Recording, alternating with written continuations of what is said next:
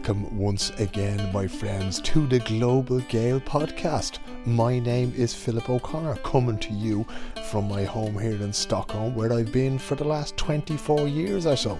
You are very welcome to the podcast wherever you are in the world. If you are in Sydney or San Francisco, or if you're in Canada or the Congo, wherever you are, I'm delighted to have you along. This is the podcast that started on the premise that there is no such thing as an ordinary Irish person abroad, and by God, do I keep finding that out. I am still buzzing, lads, after last week's podcast. If you haven't heard it, go back and listen to it, right? I zipped over to London from Stockholm. I was there for about 36 hours and I went over to visit the Irish Creative Collective or Irish Creatives Collective with the legendary Joe O'Neill there. Uh, he was having an event called Shiamsa in Kennington, just south of the river there. And what it was was a whole bunch of comedians and artists and singers and musical theatre performers and writers and all sorts of lovely, handsome, gorgeous, talented people and getting together and getting up and doing a turn on the stage. And it was just amazing. Like the talent in that room, Hawk, the band, uh, the, the, comedians, it was just unbelievable. And when you see that, right, I was, I was sort of joking during the podcast and with the lads and the girls who were there, you know, because like I'm 52 years of age, but when you see that, it just fills you with joy and with with energy to see these young people over there. And some of them have, many of them have regular day jobs. Some of them are really trying to make it in their chosen field. Some of them are very, uh, very well studied and they've been to all these great schools of drama, music, and everything else. And the stories that they have to tell and everything else like that, it was just amazing to be part of it and to have the opportunity to bring it to you. I'm going to bring another such story from London now uh, in a little few minutes' time, right? So I recorded another interview whilst I was there, which I'm going to bring to you. But I just ask a couple of things of you before we go and do that, right? Um, the first one is that uh, I fund, fund this pod uh, this podcast through the Patreon page, right? Patreon.com forward slash man in Stockholm. And I could talk about the price of a pint and the price of a cup of coffee and all that kind of It's five in a month, lads, right? So if you can support that, that's brilliant. You get the Irish in Sweden podcast, you'll get pretty much everything else I do, I'll put up on this feed, right? Now, the other thing I'd say is it's always going to be free, right? I'm not going to put this behind a paywall, I'm not going to do anything fancy. I have people baiting down me door telling me, oh, Jays, no, you shouldn't be giving away everything for free. That's how it is, lads. Uh, live with it. I'm going to be giving the stuff away for free, right? And I don't care if everybody pays for it. If enough people, if it eventually reaches enough people, enough people enjoy it, enough people will start paying for it to make it worth my while, right? Until then, do me a favour, right? You might listen to this go, yeah, I really enjoyed that. I enjoyed last week's podcast. Not so much the week before. Don't like when he talks about sport. That's grand, lads, right? But I would ask if you enjoy an episode, think to yourself, is there two or three people that I could share this with? Is there two or three people in my life that could do with hearing what this fella has to say or what his guests have to say? And if there is, because there always is, uh, just send it on to them maybe send them a DM on Instagram or whatever, or send them, you know, pop it in the family WhatsApp group or that kind of thing. Because the more people that we share it with, you know, like for every hundred people that share it, maybe we might get one new person on Patreon and two new listeners. And that's what helps me then to build the audience. You know, there's only 70 million Irish around the world, so it's not going to take us that long to reach them all, but I can't do it on my own. So if you can do that, that would be absolutely brilliant, right? And the last thing I'd say to you is please follow me on social media at Philip Eblana on Instagram and at Philip O'Connor on Twitter. You'll usually find uh, social media posts knocking about the place because the market research that we've done, myself and the legendary Aunt Morrissey down in Gothenburg, suggests that it's mostly through social media that you find these things out, right? We're not quite sure which social media just yet. So, uh, yeah, if you can follow me on Instagram at Philip Eblana, P H I L I P E B L A N A. And that's uh, Philip O'Connor is uh, O C O N N O R is the surname there. You'll find me there. I have a whole bunch of followers there. So, yeah, if you could do that, that would be absolutely tremendous because any help I get in growing this is brilliant. Right, I spoke when I was in London last week. I went to Joe's event, and like I said, I was just buzzing like a mad joke altogether after that. Got up the next day, and I headed uh, from. You see, I made a mess of booking the hotel, so I stayed in Kensington, and then went to the event in Kennington, and then I went back to Kensington, and then the following day I went out to Hammersmith on the tube, where I spoke to William Foote. William is the man who runs the Irish Cultural Centre in London. Right, it's existed for a long time, and the story of the place is absolutely amazing. It's basically a building that sort of houses houses, a bar and performance spaces and theatre and all the kinds of things like, you know, a little bit bigger maybe than what Joe was doing. I'm sure Joe and the gang are going to grow into that. And I know that they have held events uh, either singularly or as a group there in the past, right? But I wanted to talk to him because they're a little bit longer established there. They serve a, a broader sort of community, if you like. And uh, they've been around a long time and a lot has happened. So I wanted to get down there and get him to tell me the story of the Irish Cultural Centre in London and uh, what it means for the community there. And sure, here it is.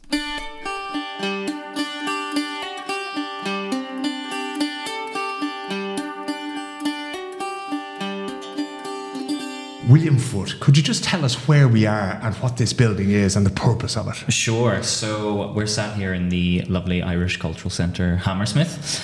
Um, it's a state of the art arts and culture centre and community centre and also education hub for basically anybody in London who wants to come and get involved with Irish art, culture, heritage, education. Um, it's not uh, in any way a club or anything. It's it's an open door policy. Come in and see what we're putting on. Yeah. Mm. Um, how did you end up here? Because just before we turn the microphones on, you were telling me a fascinating story about acting. And did you was it up in Scotland that you studied acting? Yeah, I went to the Royal Conservatoire of Scotland mm-hmm. uh, and did the masters up there, which is about eighteen months, and then uh, worked as an actor for about a year, and then came over to London uh, to be in a show, but also got a little job in on the side as a teacher as well, sort of doing eleven plus tutoring over here, mm-hmm. um, which was interesting to me because the only other place that, that gives a, a, hoot about the eleven plus other than Northern Ireland seems to be England, which so it, it, fit right in in that way.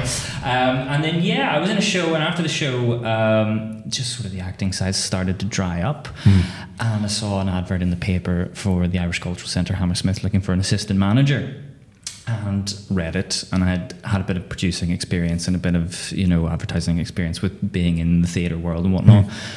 came and uh, interviewed and yeah ended up getting it and I've been here five years now and worked my way up. I'm, I'm now the director of the company, which is great. So how that happened, but there you go.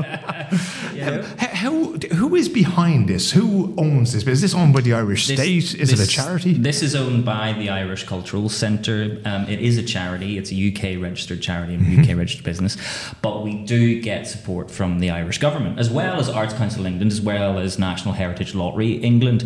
It's sort of an amalgamation of things, but the Irish Cultural Centre owns the building itself. Mm. That comes actually from the sort of history of the borough. So Hammersmith and Fulham, like Camden, like um, uh, Cricklewood, very, very Irish contingent in mm. the 60s, 70s, 80s. And the old centre was opened up in the 90s as a community centre. Um, and then in 2007, uh, it was getting popular. So they made it a charity. And then at that time, I think it was around 2010, the council changed to a conservative council and they closed the centre because they had to build more houses, is what they were aiming Am to I allowed do. to boo at this point? You can boo if you want to boo, yes, absolutely. Um, and the board at the time then went to the local council and said, Well, how do we get this back? And they said, Look, we have a goal. We have to build X amounts of houses in this area. Um, if you can come up with an idea that lets both of us achieve our goals, mm-hmm. we will have a serious chat. The board then went away, found architects who were able to come up with a spec for uh, a building where we are the first two floors, and then above us is um, flats that the council wanted to build.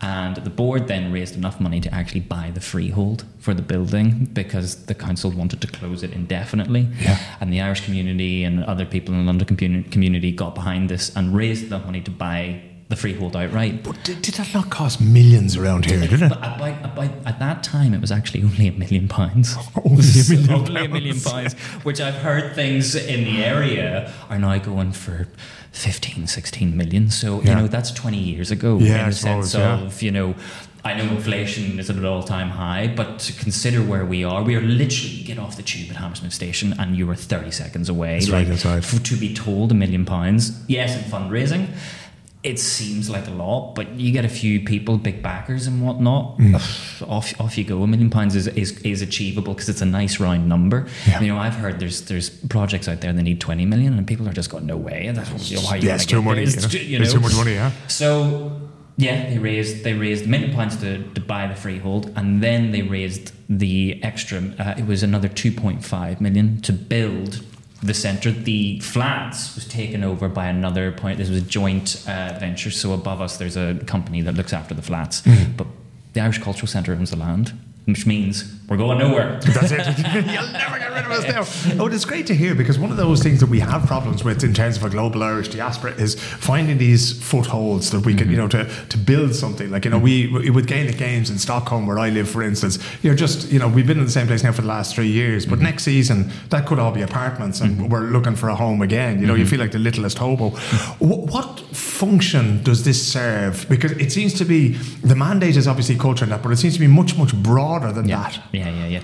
Well, it, it was it was literally built as the premier premier centre dedicated towards Irish art and culture outside of Ireland. Um, Yeah. I think the only other place that has a centre dedicated to that in that remit is New York. Um, so that was it. There, there was enough buzz and enough energy that when the board in 1995 approached, you know, funders and the Irish government to take over what was the old centre, that was its remit. It was we will be the place where artists can come and show and play. I mean, um, I believe you know Luke Kelly has been here in the old centre and, and whatnot. Way pre my time, you know, this is 1995, 1996, uh, and, and and names such as that. This is where they used to come if they couldn't go to the Palladium or whatnot. They would come to the centre here. Um, the hall was a little bit bigger back then. I think it was a 400 seater, you know, Yeah. uh, uh, performance space. But that that was the remit. Of course, it's moved with the times and it's become so much to so many people we do we have three pillars here that we we we call ourselves the home of irish culture in london and we try to focus on our three pillars which is obviously the culture program which as we know, Ireland is producing not only music but film, TV, literature, plays, um, fantastic lecturers as well, um, all wanting to take their work around the globe and show, you know, the amazing thing of uh, the amazing talent that all of Ireland has. We're also, as well, a 32 county uh, um, space in that way. We, we will we bring anybody from the island of Ireland over to show how talented they are in the culture. Then, of course, we have rooms here that can be used as classrooms. So there's the education side of it. We do Irish language, we do Irish music, we do Irish poetry. Um, we do um, uh, different uh, sort of craft stuff as well for people who want to come in and, and learn a bit of that. We do digital lessons for our uh, the people who in the community who maybe have digital poverty, and that then fits into the, the final one, which is the community program. Which we still are a community centre, so we give back to the community. We run free exercise classes, we run knit and sit groups, we run uh, you know afternoon concerts that are free to attend, children's storytelling events. So it really is a a thing, you know, a building of all things, but there's something here for everyone to get involved in if they really wanted to, you know. Who comes here? Is it mostly Irish people who come here, or is it open? It's obviously open to the whole community here in Hammersmith. But who is the who are your customers, so to speak? Open to the whole community. Um, it's getting prog- progressively harder to track that because people seem to go against filling out surveys. Everybody wants to fill out a survey now, but I would say we have seen the shift since Brexit from the sort of first generation Irish uh, who maybe moved over in the 70s or 80s to the lots of second, third generation wanting to engage with Irish culture. We have lots of people from different backgrounds, Japanese, um, Asian cultures coming in as well. Um, it really is a mix, and it usually depends what we're presenting, you know, as well. We've we've had concerts here that we've had the Olllam, of course, which had a you know had people from all walks of, of life coming in, and then you may have your more sort of stereotypical what you would call Irish crowd to something like Andy Irvine was here last week. But again, the age range for that when you fill out your ticket form, we had people in there, you know, eighteen um, to thirties coming, and then you of course have people over. So. It really is a mix, you Yeah. know. Uh, there are events like the tea dance, of course, which is geared towards the first generation Irish. That There's a- there's a certain coterie There's a certain, certain there. age range in that, but other than that, yeah, it's a, it is a, it's a vibrant, vibrant mix of people. Yeah. Is it the case that no matter what you put, build it and they will come? No matter what you put on here, you'll find an audience. Or are people selective? Are they picky? Because there's so much culture out there, and the mm-hmm. phones in our pockets and the mm-hmm. iPads on our, our lounge mm-hmm. tables and that kind of thing. That, you know, it's hard enough enough to get people away from their screens. But do you find that okay, if it's a seal of approval to be in this building, to exhibit here, to play here, to speak here? So do you are you sort of packed out every event you put on? We're, we're, we're going that way actually S- since we uh, had to close due to COVID. So so so the new building opened in 2017 and has been fully kitted out basically by 2020. So um, like I said, it's modern art centre. Then of course we had to close in COVID, but we kept working in COVID. Presenting digital concerts and presenting digital shows, and when we could create and we were allowed to go outside, we could the sort of influx from that, especially from the community, because we were one of the most active community and art centres during a time where certain places were just closed Yeah. people were furloughed. You know, the, there's that pride and that sense of coming in here. Like I said, we call ourselves the home of Irish culture, and everybody comes in and says that there's that homely feel because we don't kick anybody out. Everybody is welcome. I to, was to- a cup to- of tea you the were minute offered I a cup of walked in the tea. Absolutely, one hundred percent. Um, so, you know, we're in competition with a lot of things in London, Hmm. even outside of Irish culture. You know, we we are literally across the road from the Hammersmith Apollo, Yeah. of course, who have something on every night themselves. But it doesn't affect us in that sense of what we are programming is of such a high quality as well that if people want to come, Yeah. they'll come. So yes, there is a part of build it, they will come. It's difficult, of course, trying to break through the noise of these maybe institutions, art, artistic institutions that have. 20 million pound budgets, you know, and you know, when you get on a tube, they're there on the tube, they're there on the bus.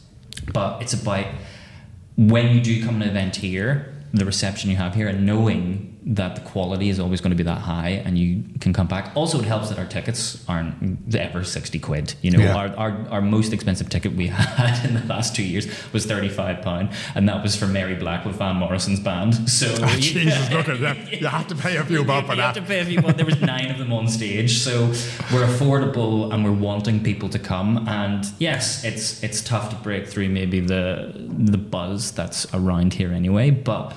We're making a good splash and making a really good go of it, you know. Sort of punching above your weight, you feel. Yeah. Definitely. We only have four full time members of staff here, and Yeah. then we have three part time. The rest are volunteers and freelancers. Uh, Yeah. But they're, they're bought into this love and this community here. And I think that's a big thing as well in London. A lot of people maybe move away from Ireland to London to get away from Ireland and being Irish. But London is such a big community. There's nine million people here, and if you can find a home within a community, we see people coming back because they love what's going on here. They're here every Friday for the music session we do, and then they go into the play or the music concert or whatnot because they don't want to leave. They've hmm. found their hub, and that's that's really special. What we do here, we we create that environment, and that's through the staff and through everybody here. But they're all bought in into this is a home. Yeah. Come and see us. Yeah. You know. Mhm. Do you, in, in some way, the four people you mentioned who are employed here, the freelancers, the volunteers, uh, in some way, do you become sort of social workers as well as cultural workers for people here? Because Yes. you know, I can imagine with things like housing, with things like substance abuse, with things like loneliness, Mm-hmm. these are things that you know, none of, none of us, whether it be sport or culture, we don't exist independently of one another. These are all parts of us. So, is that the kind of thing that people come here There, for as there- well? there are people that come here looking for that. Now, we do a lot of our community work, uh, looks at educate, educating and reducing social isolation and loneliness. So, we do a lot of work in that. Mm-hmm. Housing and taxes and whatnot, that would be our colleagues up at the London Irish Centre in Camden, mm-hmm. who were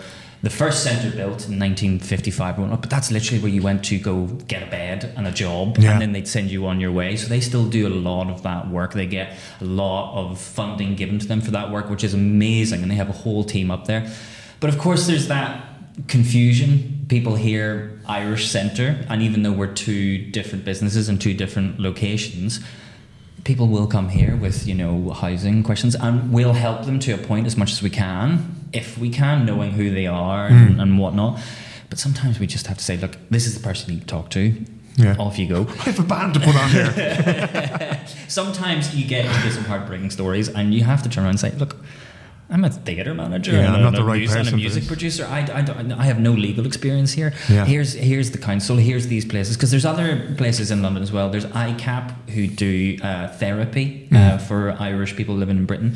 There's Brentford Irish Advice Services as well, which is only up the road. There's a lot of places where you can go and get advice specifically f- if you are Irish and you want help and you maybe don't want to go to your council or you don't want to go to Citizens Advice.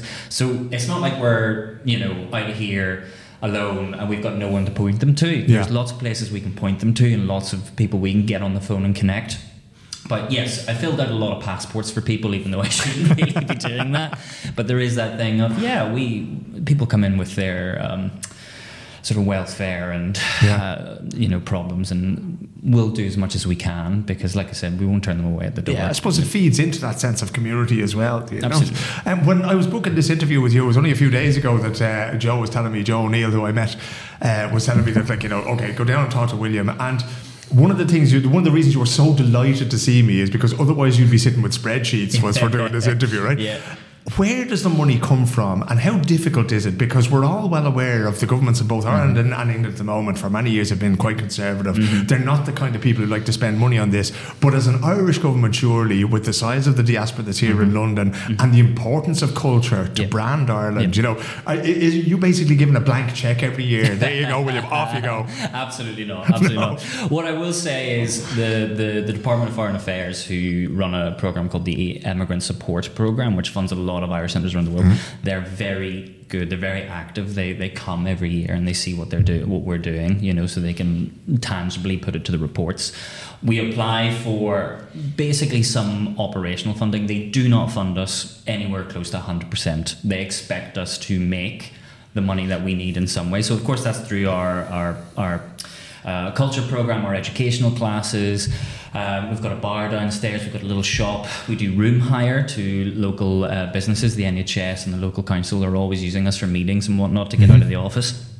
Um, but then there's projects that we get funded for, like Arts Council England has funded specific cultural programs here, which Yeah. is great. National Heritage Lottery for uh, England has funded. We have a library that is soon to open to the public as well. They've they've funded that up until two year for two years, which is great. We will have to go back and rewrite it and you know see where what changes and whatnot, but it's a mixture of our own income grants and then there's also the donor side which you can never not have enough people donating which is the thing you know um, especially at this time to an arts and culture uh, centre and a community. Um, we applied for the big Arts Council uh, grant this year, what's called NPO. We didn't get it. It's the first time we've ever applied for it. We got some very good feedback. But there are places in London that lost it, that should have never lost it. You Yeah. know, the Donmar Warehouse, places like that. There was a whole thing around English National Opera being asked to move away from London. They didn't get that. So we do have a government here in London that did take from the arts budget and put pl- bigger players in pots with us. And that's what's happening in these sort of ah. project granting now. We haven't seen it really affect us yet. It might start to affect us in the next couple of years as we're writing in this NPO because it's for that the NPO is three to four years sustainable funding from Arts Council England. So Is that the holy grail for you? Is that's it? the holy grail for artistic organisations across England. Yeah. If they get it, wow. Because I think they cover something like sixty percent of their operational costs Wow. through that. So you ha- so you are put on a pedestal if you are an NPO, which Yeah. we aren't. Um, but we have been given project funding. So when projects end, we have to go back and rewrite stuff. And again, with the donorship, as I said, more donors because the, the more that is given to us, the more people we can put on our you know digital inclusion classes, the hmm. more afternoon concerts we can, the more scholarships I can give to kids learning Irish music as hmm. well. It all features in and places that are closer connected to arts and culture in schools and in later life. In schools, they get better grades and they um, have better mental health. And as you get older, you actually live longer if you are connected to a place that well connects you through culture. Yeah. So you know, there's a there's a big there's a big thing around. Um, people want to give to you know places that are giving out food and giving this, and that's absolutely do that, do that, do that. But don't forget about Hmm. these people on the ground that are given a different kind of respite and a needed respite to people. You know, nourishment for the soul kind Yes. of thing, you know. that must have been on some grant application at some point there. Um, I met a load of uh, young people at Joe's Shiamsa event last night, the Irish Creative Collective here in London. Um, what is this city like? Because like, now I am very much an old man and stuck in the 80s way of thinking where every band in Dublin wanted to be brought over here, wanted to sign for a major label in London. But that whole landscape has changed through social media, through streaming platforms, through those things. The young people that come over here now to be actors like yourself, to be musicians, to be comedians, what do they meet? Is this, you know, a jungle for them? Is it somewhere welcoming for them? And does this centre help them in any way? So if, if you're coming over in the sense of uh, us, let's say an arts background or an education background or a history background, a lot of the classes we've run is because people have come over and said, I'm a poetry teacher, I'd love to run 10 weeks on Heaney. And they send us the syllabus and we say, we love it. Yeah, absolutely get involved. We'll do all the sort of freelance contract stuff for you, check mm-hmm. your DBS, all that sort of stuff.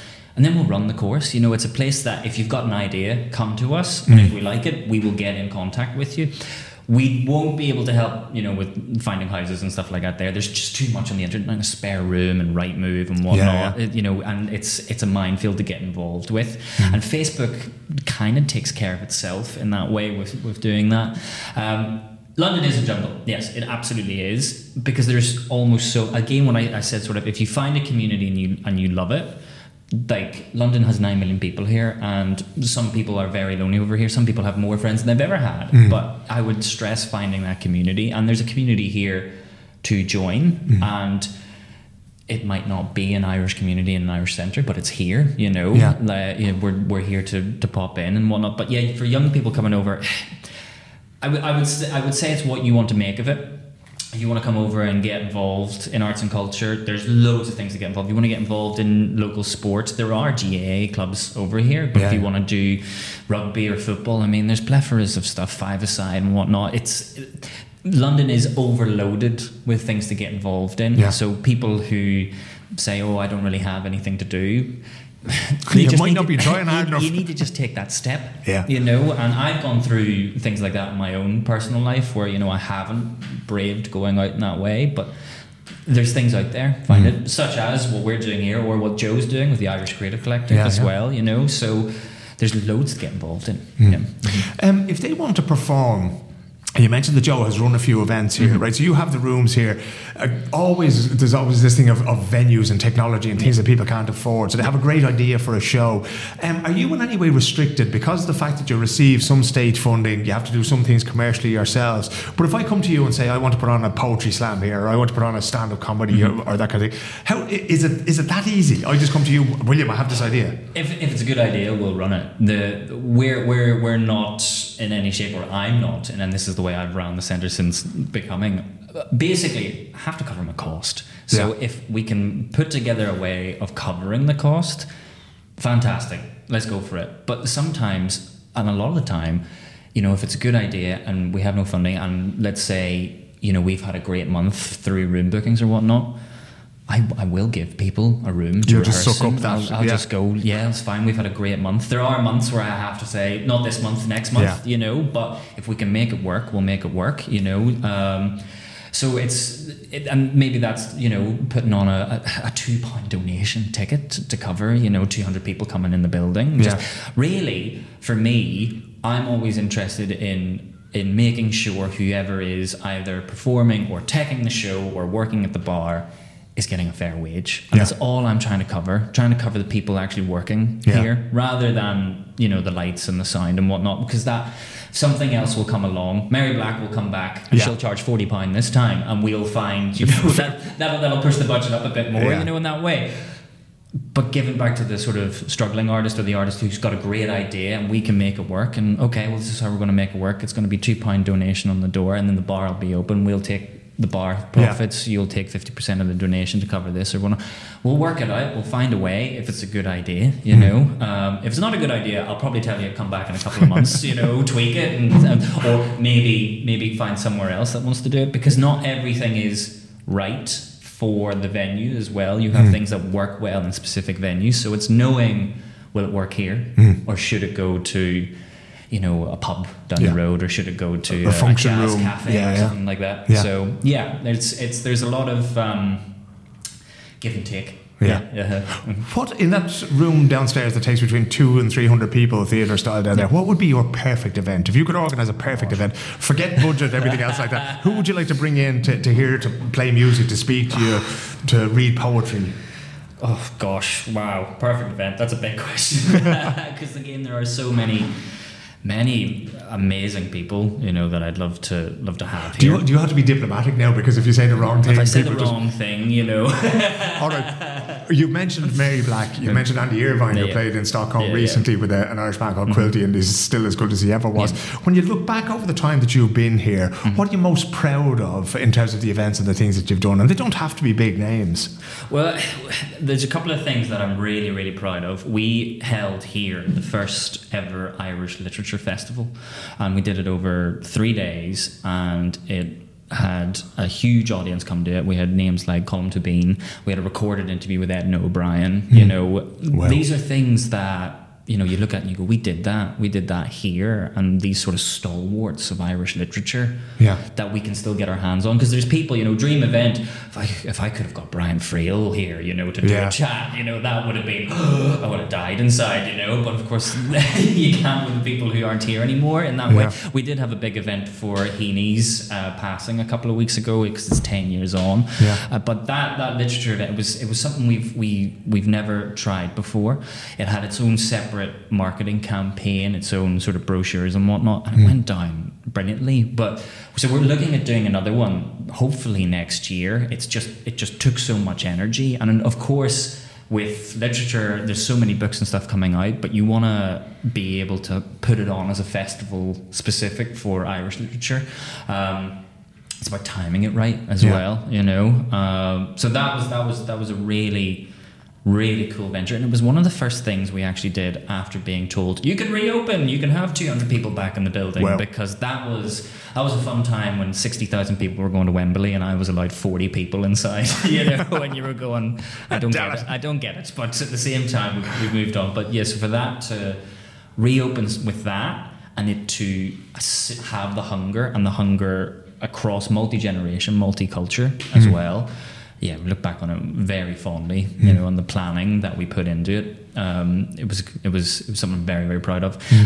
as well as of course all the work we did in COVID we launched a digital channel we filmed socially distant concerts here and whatnot you know we, Yeah. we, we had to become TV producers and camera operators basically overnight. You know, these these these are apprenticeships and training that people go and do and work on because there was no other way to produce it. Yeah. So everything that we produced online, I'm overjoyed at. I'm so proud at because also, as I said, that's one of the reasons why I think people rushed back when we said the doors are open. We didn't Yeah. fizzle back in. It was literally the literature events are nearly sold out here. Yeah. You know, we've got five tickets left on the door for each event or something, you know? Yeah. So, yeah. Was that partially due to the fact that people have been starved of culture for so long that, you know, it was like the ketchup coming out of the bottle that you hit it in the bottom and all of a sudden it's everywhere, you know? Because I'm just thinking that if you were to run the same event again now, do you think you would get the same response, basically?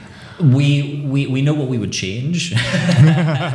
we put a lot on in four days and we'd maybe space it out a bit better. Yeah. We, we expect, we would expect to get roughly the same houses for the sort of um, headliners that would be there. Maybe the smaller discussions wouldn't have been so popular, but I don't know. Again, yeah, you know, we have events here that surprise us constantly with, oh, that'll get about 50 people and that'll be great. We'll put it upstairs because we've got two performance spaces. We've got a smaller sort of performance space and then we've got the main auditorium.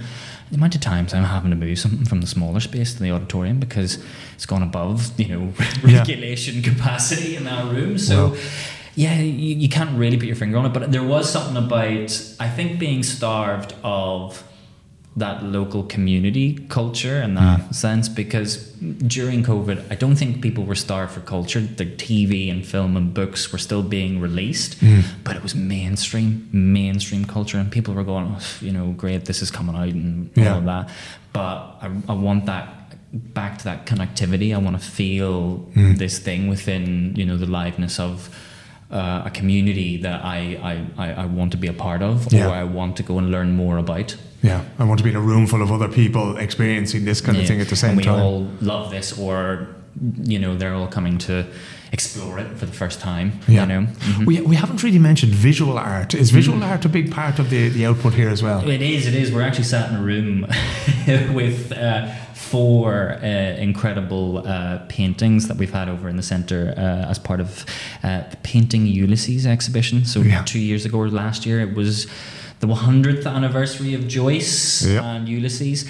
Well, we have the paintings of Ulysses here. They were hung in James Joyce Centre and they came over here uh, and they've been here for a year, which is great. And visual art is a huge place, a, a piece. Of course, we've got the Good Friday Agreement paintings downstairs as well, about the peace heroines.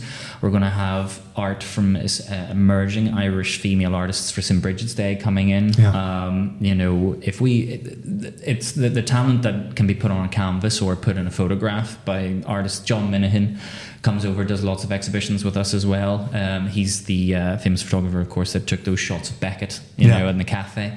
Um, he's he's forever coming back here because again, he would rather display it here where he knows we're going to have people that in the community want to engage with that properly or are coming to see it for the first time rather than putting it in somewhere like you know the national gallery because it'd be too many people just walking through for the sake of walking through what you get here is attentive Yeah. Mm-hmm. People come here to see it in this particular context, kind of thing. Yeah. Mm-hmm. Um, when you look around at the sort of the wider landscape there, you mentioned it during the funding there but the NPO and, and the various things. Do British people realise you exist here? Do they know that? Do they come here to find out more about Ireland? Because, you know, we've often said that, you know, it's not only that they don't know our history, they don't know their own. Do they come to find those things out here? I would say there's a lot of people, regardless of the British, that don't know we exist here, mainly because of the building project and GDPR, wiping newsletters. You know, you had Yeah. to click all of that, and then COVID. It's been a rough, you know, 12 years in the sense of closing to rebuild, reopen, GDPR, closing after two years of being open for COVID again. Yeah. But yes, a lot of British people do come to learn more, you know, um, about the relationship between Ireland and Britain, the culture of Irish and Britain, or you know, through things like ancestry and stuff. People are finding out that actually, oh, my great great grandfather was Irish, and I'd love to experience a bit of this. Um, there are British people that come in who just come in because they like everything we're doing, you know. Um, they enjoy the crack, as they say, you know, and.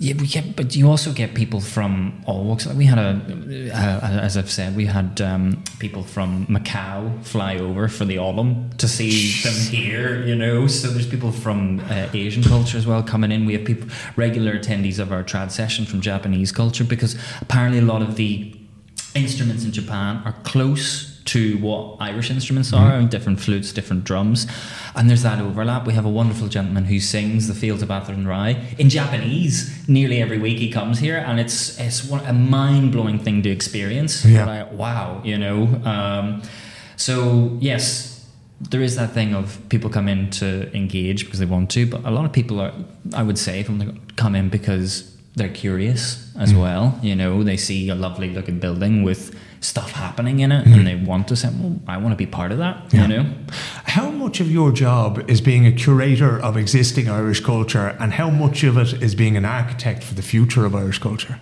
I would say a good. I, I would put 40, 40, 30 in the sense of what my job is. So, curator of what's happening, forty percent, forty percent. Uh, uh, uh, looking at um, uh, what's to come, and then my math doesn't work. It should have been twenty percent of overseeing the operations and Do you know what? I think that's actually fair Yeah, because you know? people who work in culture tend to work more than 100% Yeah. anyway, so we're entirely Well, no, okay on that fair. Well, I would say I definitely do more than Than that. you get paid for it. Yeah, there's that thing of looking at what's here and what's popular and hoping to get your hands on it. Hmm. But then also going, what's going to be popular in a year? Because, you know, we wanted here first and hearing murmurs of new albums or murmurs of new books and whatnot, and then putting, you know, feelers out, oh, could this person come and do this, you know? Or, Yeah. And then at the same time, looking who's on tour and seeing if there's gaps in their tours and saying, why don't you come to us? You don't have a London date, you know, would you do Yeah. this? And sometimes there's politics in that, sometimes there's not. Uh, but a lot of the time, things go the way we hope to. We're seeing at this minute from artists, from collaborators, just a will to want to get involved with venues like us, and especially this venue here. I'm actually having to turn around and say, "Would you do it in the new year?" Because people want to do it now. If they have the opportunity to do it in six weeks, they want to do it in six weeks. Yeah. And I have to turn around and say, let's do it in the new year because I'd actually like to market this for more than six weeks. Yeah. Because that's six week the, is, is quick, depending on who you have in a sense of a marketing program. Ah, that, that flies by. You Yeah. know, if you can get it around the sort of in my what I know with my marketing manager, um, she says we can get around three months. You know, you're That's the optimum That's the kind of thing. optimum sort Yeah. of time of like that twelve week. We've done an announcement. The band have done an announcement, or the artist has done an announcement. They remind them halfway through the campaign that they're coming, and then they do another reminder. But usually, the last reminder is, "Sorry, folks, no more tickets left." You know, Is that how it goes these days? These get sold out that things fast. get sold out in about 12 weeks. We had last week, we had a play called Nora and Jim, uh, which was about James Joyce that came over. They performed at the Blooms Festival in Dublin, and we said, Would you come over and perform here? They sold out 200 people. Andy Irvine on the Saturday then came in. He sold out 200 people. And then we had Altan on the Sunday. They sold out 200 people. And they were all up. Those performances were all up on sale from early July. But by the time we got to middle September, there was a wait list. You know, That must feel magnificent, it doesn't is it? because it's from the sense of operational planning. You don't have to worry about oh, what if, you know, I've done concerts here where uh, 50 people have pre-booked and then 100 have turned up on the door. And you, ha- you have to go into the into the room and be like, we need to pull out more chairs. Trims the room around. And obviously the artists walk out and they're like, this is amazing. I was told there was 50 people coming. There's 100 here. You're pouring with sweat from You've only chairs. prepped one barmaid, you know, and they're pouring with their feet as well to make sure everybody's getting a You're- drink you're on jumping time. in, you pulling the know, odd so it's it's great when things like that happen. It causes an operational nightmare, but when things are sold out weeks in advance, Mm-hmm. and you, you just yeah you, you just plan for it Mm-hmm. and off you go. And the artists are obviously are overjoyed because then they don't have to do any work. They don't have to do any more promotion, any of that. They Yeah, just, just say, sit back and show up. That's it. Yeah. That's it. Yeah. Um, there's no danger of you outgrowing this building and sort of moving into the apartments upstairs and that kind of you, you literally you can't do that really if you own the freehold, can you? Well, there's, that would be something for the board to chat about. You Yeah. know, above in the in the vision. Um, we we have experienced obviously within the, our own calendar. You know, then people coming and selling out maybe their two three night run and saying, well, "Should we do a fourth night?" And we don't have room for the fourth Yeah. night in the normal operations. Uh, so it would be wonderful to have, you know, the ability to have another hundred people. But at this minute, you know, this new centre's been built. It's only six, seven years old. There probably will be a time down the line where it becomes a problem. People have to say, right, we need to really think about how we can. Uh, but that's not really in our vision just yet. It probably will be, uh, maybe in five, ten years. But yeah, um, that might be someone else to, to deal with that. But that would come from the board trustees in the sense of the strategy that would be that the ICC as a whole would be writing, Yeah. and again, that would be a hell of a fundraising job. Well, if you can sell this for 16 million, kind of it, the apartments and all that Yeah, kind of thing, you know. yeah. Uh, one last question. Thank you so much for taking the time to talk to me this afternoon. I'll let you go back to the spreadsheets Oh, now very gosh, soon. thank you. But I'll leave you with this one, right? If you could ask the Irish and or British governments to do one thing for you, what would that be? What's the one thing, the one most pressing need that you have now? Is it money? I wouldn't say it's. I wouldn't say it's money. Uh, what I would say is it's just the acknowledgement that arts and culture matter, and to not for it not to be the first thing that gets cut. It is always the first thing that gets cut, and I would say that's definitely the British government. This side, um, we we've had so much support from from the DFA and Culture Ireland over the last few years. Like I couldn't actually praise what's happening there and what they give us, um, you know. Uh, but yes, the uh, not not for arts and culture to be seen as the first thing that gets chopped because there are budgets, especially on the British side. We've just seen HS2 get pulled, which was billions and billions and billions of pounds wasted. That could have, that could have all gone to actual people and hmm. organisations that needed it. You know, So arts are not a nice to have; they're a must have, in your opinion. They're must have. They must have. They. It's it's it's been going since the beginning of time. You know, it's what formed modern culture. You know, the Greeks recognized how important it was, and we need to keep recognizing how important it is to the the pacing and the modernity and moving with the times, and also that you know it creates community. Hmm. It, it's it's the basis of creating community. William, thank you so much for your time. You're very welcome. There you go. That was William Foote there at the Irish Cultural Centre in Hammersmith. An amazing place altogether. And it's uh, a bit odd there after the sort of pandemic and that kind of thing. Like I used to travel an awful lot, and um, you'd be in different places. You'd bump into different Irish people with different stories and that kind of thing. And it hasn't really got back on track now. It is getting back on track, right enough. And it is nice to be back in England and back in the UK again. And I'm hoping to do more of these podcasts. And in fact, I was in touch with an organisation up in Leeds in Yorkshire today. Uh, I think it's called Leeds Health and Homes that's been helping out Irish people. So I'm hoping to get somebody from that organisation on the podcast because obviously it's uh, it's a big audience for this podcast. There's a lot of Irish people in England, and I'm hoping that the people who are there listen to it. Uh, over the next couple of weeks now, I have booked one guest who's a musician, uh, an Irish musician. I'm not going to say too much about him, right? But fascinating character again, and somebody that I've known an awful long time and has been in music all his life and is now living in America. So he'll be coming up, and of course we have the story of Father Dennis Slattery. That's going to be coming up as well. That interview is already in the bag. But I thought after having listened to the Shiamsa event last week, and then you know it was a good idea to put the London Cul- uh, Irish, uh, sorry, the Irish Cultural Centre in London on this week as well. So it makes some sort of sense. So I wouldn't be dropping anything else in the middle of it, and then I can stop boasting about the fact that I was over in London, lads, and the great time I had. Because Jesus, who wants to hear that? That is it for this week's episode of the podcast. If you did enjoy it, as I said, think who will I share this with? Were you on the podcast? Were you part of it? Have you been to the, the cultural centre in London? Is it you know something that you might know somebody who performed there or saw a great gig there, that kind of thing? And think, Jesus, yeah, I might share that with them there. Fire in the family WhatsApp group or the Gaelic football team, lads, or the the book circle or whatever you happen to be having yourself, the trad musicians you hang around with, and tell them to have a listen to it and ask them to spread the podcast as well. As I said, the more uh, we start spreading the podcast, the quicker we'll reach the 70 million Irish around the world. Follow at Philip Eblana on Instagram, at Philip O'Connor on Twitter, and I shall leave you alone for the rest of the week. In the meantime, look after yourselves, look after one another, and I'll be back again next week with another tale of an extraordinary Irish person abroad, right here on the Global Gael podcast. Good luck.